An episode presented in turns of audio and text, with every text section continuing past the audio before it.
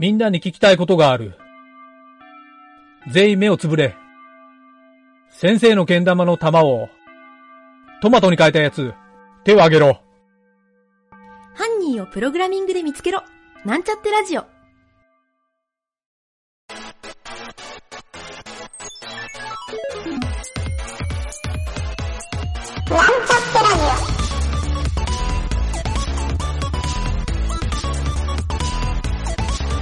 この番組は、プログラミング初心者の勉強に役立つ情報をお伝えする放送局です。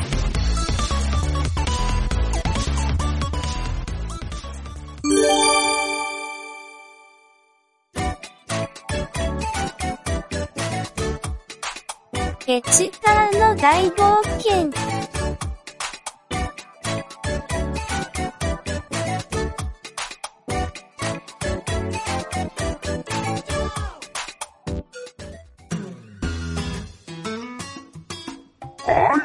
はい、たたたたたたたたたたたた。おいおい、おじいさん。犬のロボットモンスターに噛まれて血まみれなんだから動いちゃダメじゃないか。こんな傷、大したことないわあれ？そういえば、アイポが出て行ったところ、ぽっかりと穴が開いてるじゃないか。い。気がつかんかったんか。お前さんなら通れるぐらいの穴じゃな。わしはもう年だから、そんな小さな穴はくぐれんけど、それじゃあ、僕がここから抜け出して、助けを呼んできてあげるよ。おお、そうか。気をつけていくんじゃぞ。フロッピーは牢屋の穴から抜け出した。シェリーさん、なんか真っ暗で何も見えないわ。そんなに早く行かないで。いや、こっちで合ってるはずなんだ。多分、おいおい、誰かそこにいるのかい？真っ暗で何にも見えないよ。その声は、フロッピおいおい、その声はルビーなのかい？真っ暗で顔も見えないけど、君がルビーくんの探していたフロッピーくんか？おいおい、ルビーと一緒に聞いたことない声のやつがいるけど、ペチパーじゃないのかい？ーさっき、ペチパーとはぐれちゃったのよ。おいおい、仕方ないやつだな。ちょっとここ暗すぎるから、牢屋の方に戻ろうか。牢屋はそっちにあるのかい？フロッピー、牢屋に閉じ込められていたの？そうそう。一緒にいたおじいさんが、まだ閉じ込められてるんだ。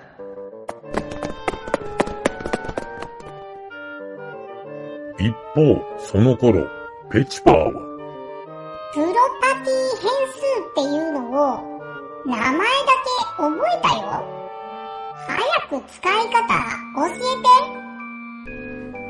せっかちな子だね。焦るでないよ。だプロパティ変数っていうのを使うと、CSS を使うのが便利になるんでしょ？そうだよ。よーくお聞き。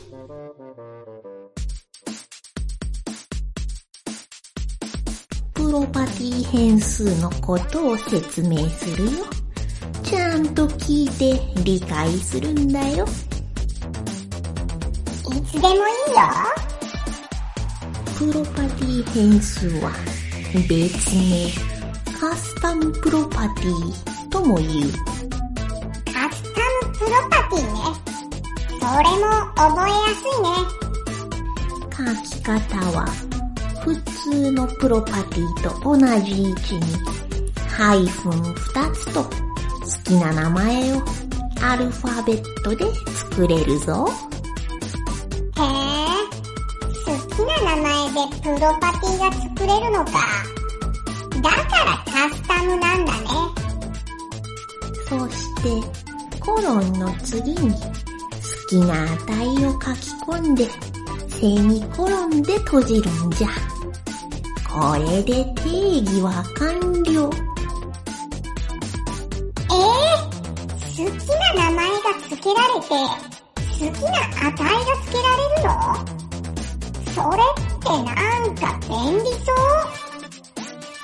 れでそれで定義した値を使う場合は、今まで使っていたプロパティの値の部分に VAR を書いて丸括弧。さっき定義した好きな名前を入れて丸括弧閉じ。さっき定義した好きな名前って、ハイフン2つとアルファベットっていうやつだよね。ちゃんと覚えてるよ。以上がプロパティ変数の使い方じゃ。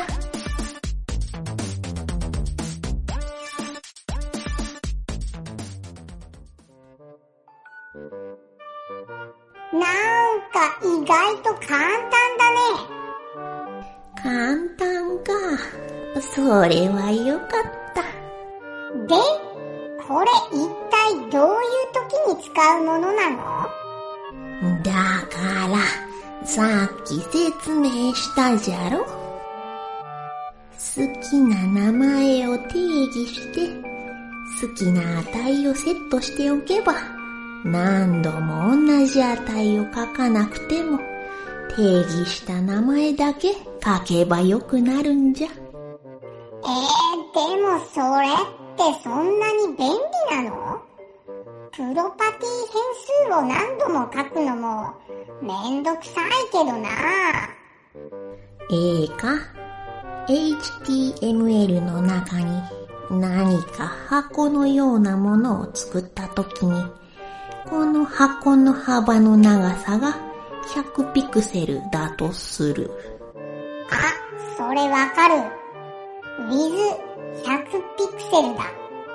それじゃあ、その箱と同じ長さの箱を別のセレクターで10個作ったとする。そしたら、10個のセレクタに with100 ピクセルって書けばいいんだよね。じゃあ、やっぱり100ピクセルじゃなくて、200ピクセルにしたくなったらどうする？全部の100ピクセルを200ピクセルに変えればいいんじゃない？事前にプロパティ変数を使っていれば、プロパティ変数の値を一箇所書き換えればいいだけなんじゃ。あ、ほんとだ。こりゃ便利だ。プロパティ変数は、セレクターの下の階層にすべて適用されるから、ルートに設置するか、ドム構造のグループごとの親でセットすれば効率的に使えるぞ。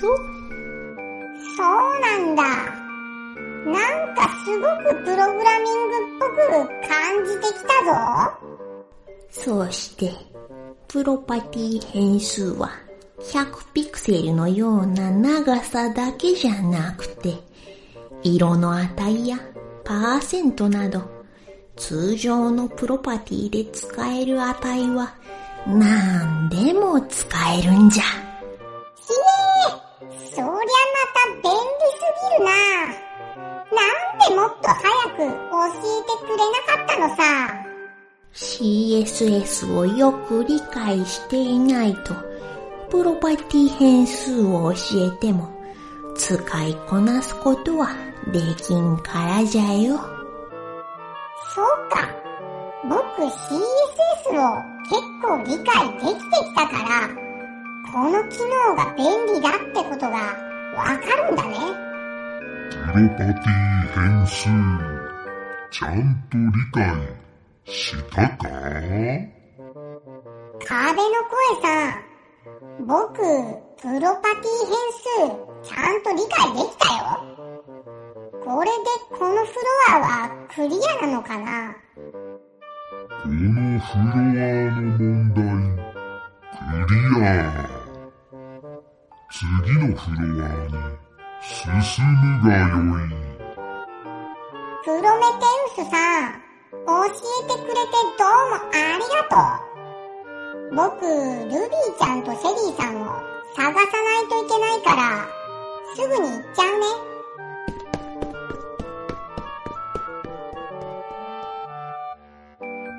プロメテウス、どうだ?奴は使い物になりそうか?ああ、かなり CSS を理解しているようだ。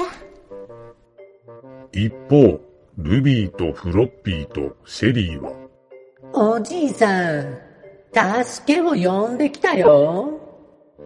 すぐに牢屋から出してあげるね。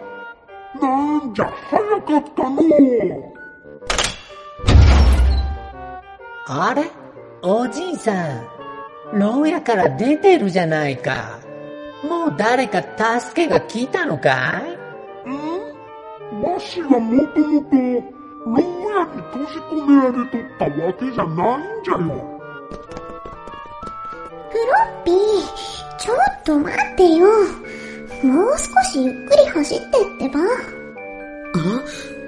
お父様？え？おいおい。あれ？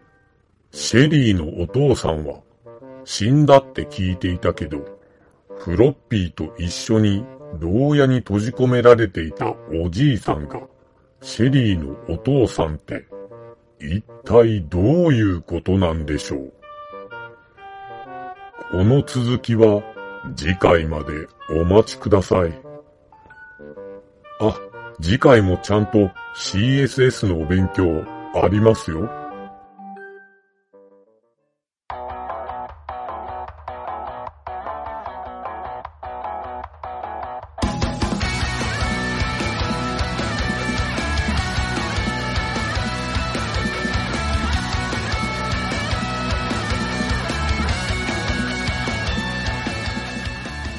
このラジオドラマは、企画、原案、構成、脚本、ゆげた、声、ゆげた、影織、音、音ロジック JP、ムスムス、魔王魂、動画シンドローム JP、効果音ラボ、提供、株式会社ミントでお送りしました。また、次回も聞いてくださいね。